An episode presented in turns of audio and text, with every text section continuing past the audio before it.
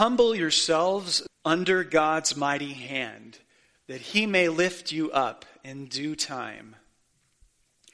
Cast all your anxiety on him because he cares for you. Be alert and of sober mind. Your enemy, the devil, prowls around like a roaring lion looking for someone to devour. Resist him, standing firm in the faith, because you know that the family of believers throughout the world is undergoing the same kind of sufferings. And the God of all grace, who called you to his eternal glory in Christ, after you have suffered a little while, will himself restore you and make you strong, firm, and steadfast. To him be the power forever and ever. Amen. With the help of Silas, whom I regard as a faithful brother, I have written to you briefly, encouraging you and testifying that this is the true grace of God. Stand fast in it.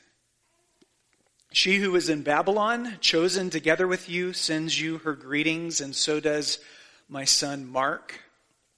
Greet one another with a kiss of love. Peace to all of you who are in Christ.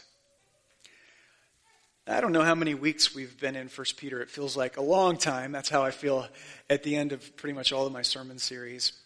But we, here we discover a couple of new names and new ideas which we haven't seen yet.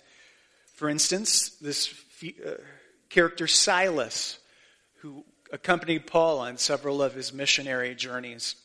Silas might have actually helped Peter write the letter. One of the questions in New Testament studies is how do you get such a high level document as far as its, its proficiency in ancient Greek? It seems to be way above the standards of what an unschooled, ordinary fisherman would be able to write. And one of the answers that's been provided is that Silas helped Peter write this and then delivered the letter to the churches that were located in Turkey. So we see him. We see also Mark, who had abandoned Paul on one of his missionary journeys, restored back to Peter and the church. Uh, there's this cryptic reference. Did you notice that the she who is in Babylon sends you greetings? What is that all about? Well, Babylon was probably code language either for the city of Rome, where Christians were staying, or if they had been exiled from their Judean homeland and had been spread out in the Roman Empire. It could be code language for pretty much anywhere in the Roman Empire that Christians were living and existed. To him be the power forever and ever. Verse 11 is a great doxology, which is riffing off of the end of the Lord's Prayer Thine be the kingdom and the power and the glory forever. What I really want to do this morning is focus, as the sermon title suggests, that you have an enemy, a very real spiritual enemy, that the devil exists, that he's hideously cruel, um, and he really does want to destroy us. I read this week of a PCA missionary family who is overseas with mission to the world. They said that they're located somewhere in a post communistic atheist country. I'd assume that it's in Eastern Europe, though they never actually gave the location. When they arrived on the field back in 2013, they said they were met by complete shock, but it wasn't culture shock, as is often for new missionaries. It was spiritual shock blood was splattered on their door, the door of their apartment, several times.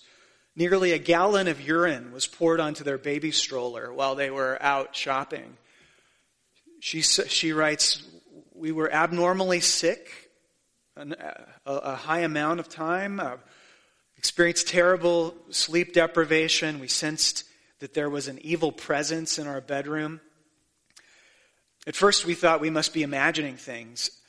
But the climax was the nightmares that tormented our two year old son. For many months, he'd wake up screaming bloody murder in the middle of the night. When he turned two and a half, he was at the point where he could explain to us what it was that was troubling him. His, he had this dream about a woman with black hair and red eyes who wore only a bra and black pants. She would come to him in the middle of the night and offer him a basket of rotten fruit and force him to eat it.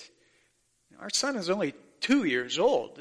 This wasn't the typical toddler being chased by a bear kind of dream. As he went on to describe it, it was uh, X rated. We were so overwhelmed with our situation, we called our teammates to come in and pray with us. So that night, while our son slept, we prayed at his bedroom windows that God would not allow any evil to enter into his room and that he would sleep peacefully. The next morning, I asked him, Did you have a nightmare last night? He answered, Yes. But this time, the woman was outside my window and couldn't get in. She couldn't come in.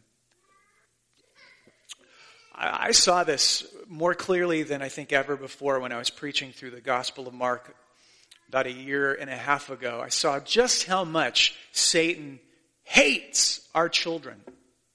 So the story is Jesus and his disciples are coming down off of the Mount of Transfiguration, and they meet a boy who seems to be experiencing epileptic seizures, but Mark tells us is actually possessed by a demon. Remember the picture of the boy that's given there? He is covered in burn scars from being burned, scabs from, from being scratched. The father says, I, I don't know what to do. This demon has tried to drown my boy. He throws my boy into the fire. He beats my boy up against rocks. And then he says one of the statements that jumps out most of all. He says, Then the, the demon renders my son mute. So, well, why would a demon render a, a boy mute? Well, so that he couldn't cry out when he's being drowned, when he's being tortured in, in the fire. I saw so clearly there how much Satan hates our children. If he could, he would torture them. He would, uh, he would do all sorts of things, hideously cruel things, if that was a strategy that worked really well in North America. Now, of course, it doesn't. The last thing that Satan would want to do is spook us into recognizing his existence, right? Very last thing that he would want to do is to draw a pentagram on our front lawn because that's not, I mean, we're a people that has absolutely no regard for the spiritual dimensions of this world. But I, I just wanted you to realize how hideously cruel he is. When we read this metaphor that Peter uses about a lion that's prowling about, we think of the lazy lion at the zoo, so to speak.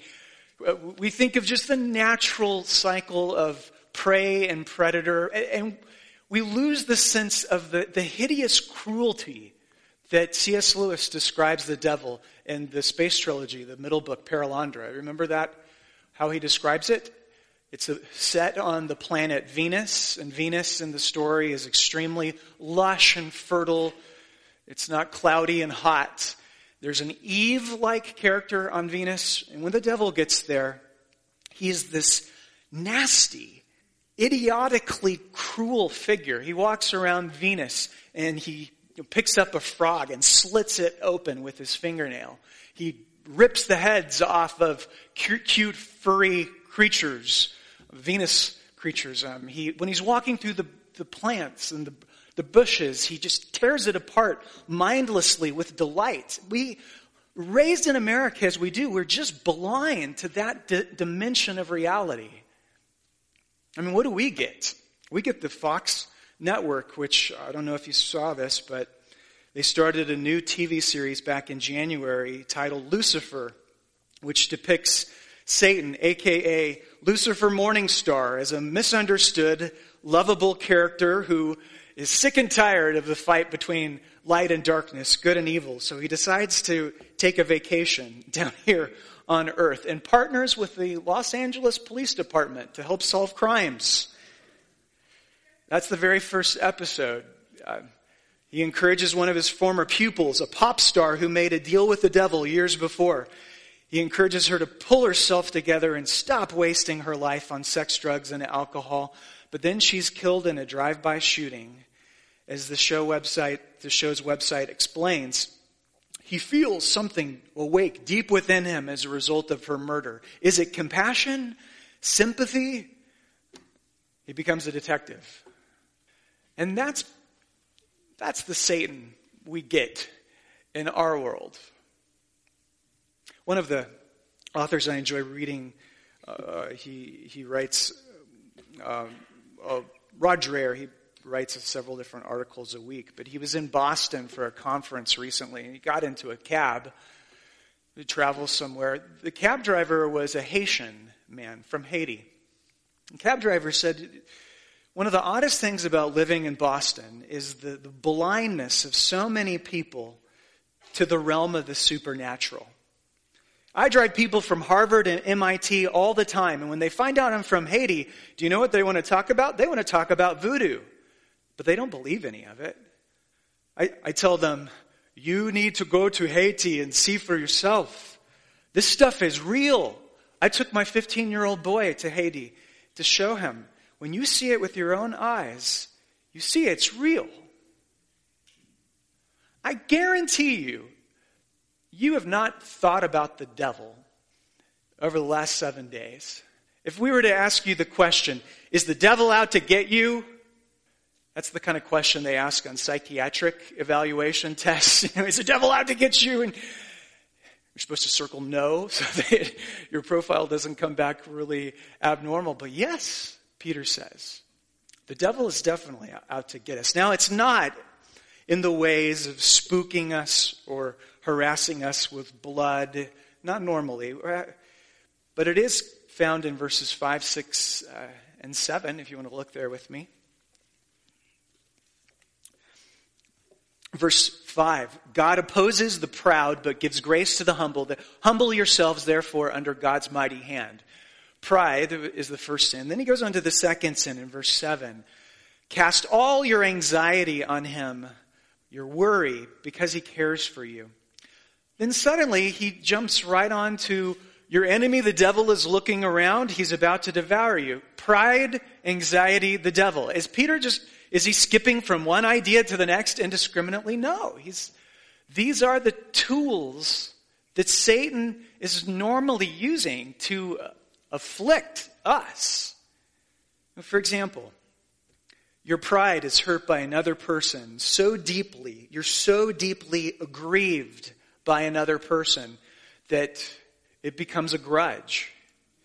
And that grudge simmers inside of you so that you're always thinking about it, thinking about them, thinking about what they did to you, how unfair it was. And whenever it's there in your head, it's just making you matter and matter and matter. That doesn't seem devilish. That just seems like the, the natural thing sinners do. But it, but in fact, it is satanic. I mean, Peter or Paul says, "Do not let the sun go down on your anger."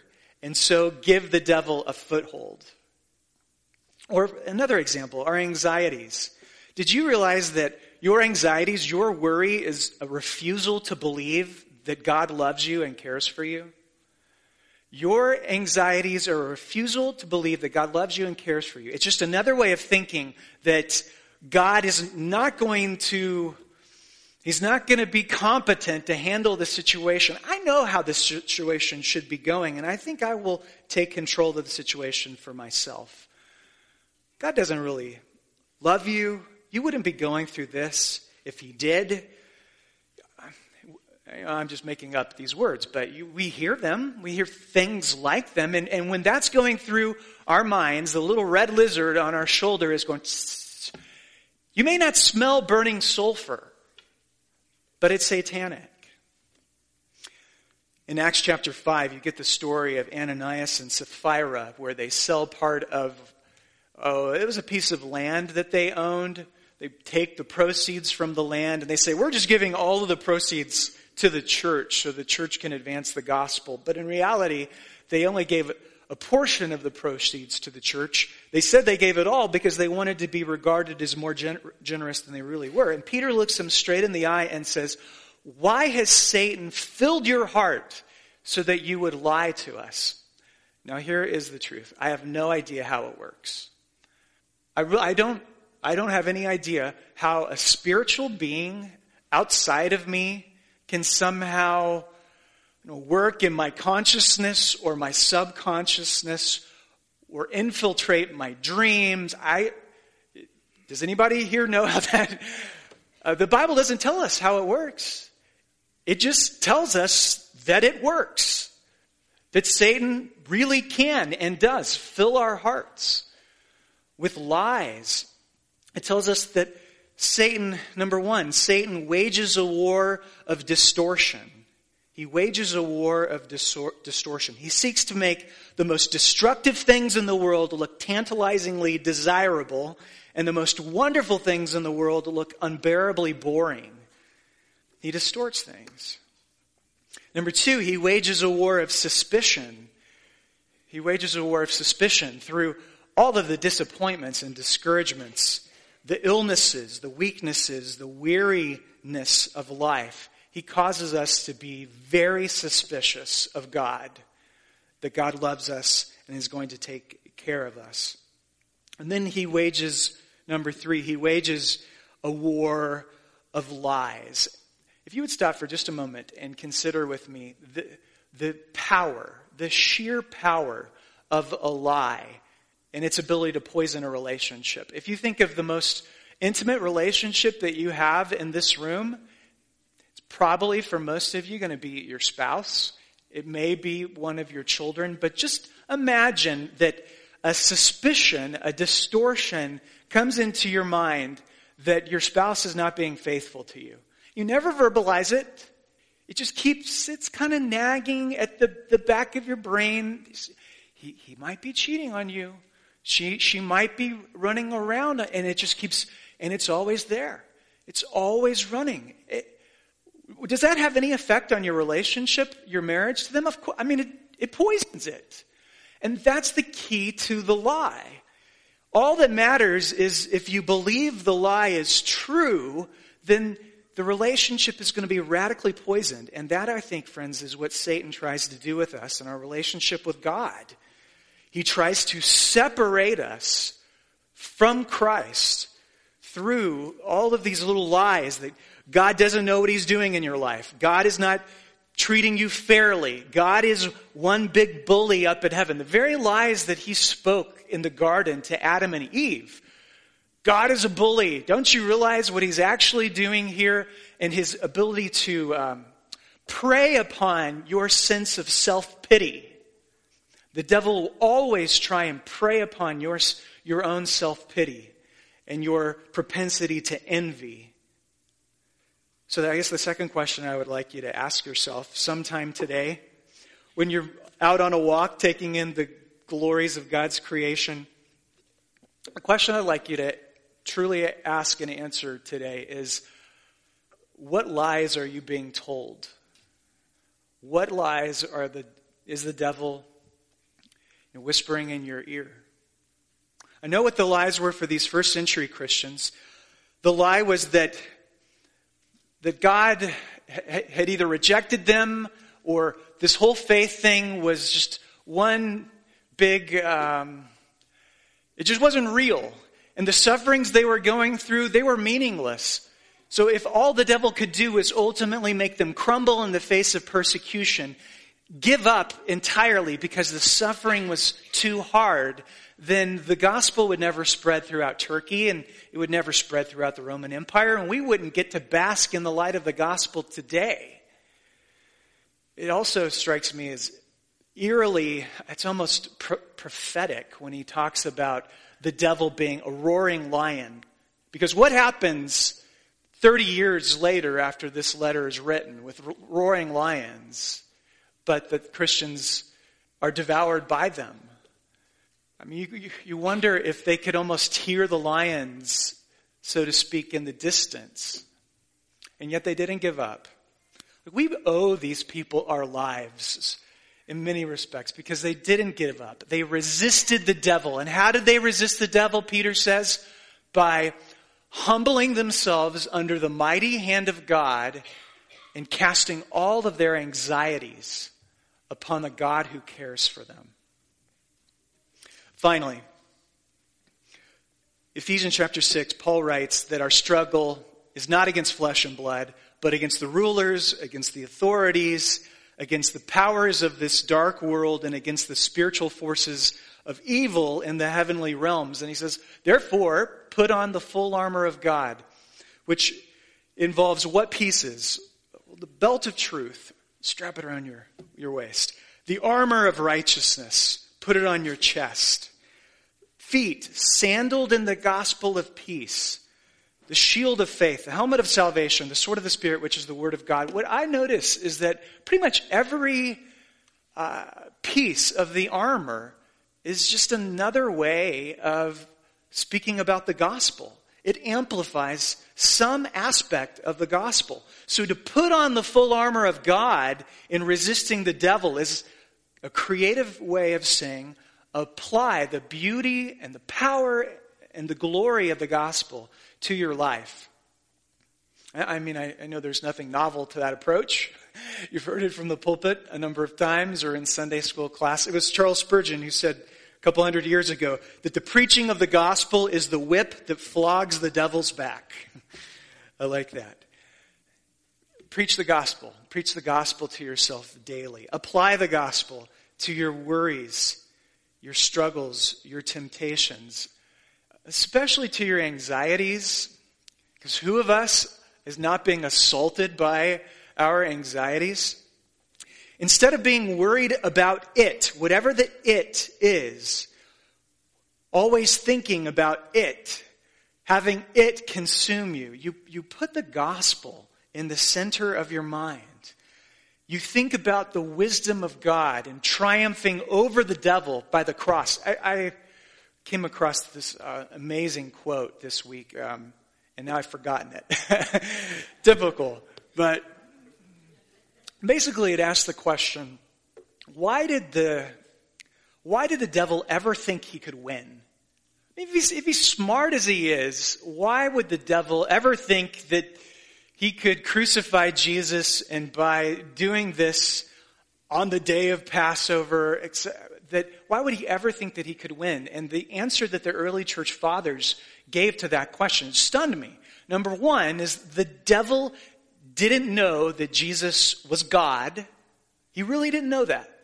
When he's tempting him in the wilderness, he says, Are you the Son of God? He really didn't know and believe that. But number two, even more importantly, and this is the one that just blew my mind, the devil didn't know that God is Trinitarian love. The devil did not know that God is tri- triune, an eternal community of love, because the only way that you would know that God is triune love is by the witness of the Holy Spirit. And he doesn't have that.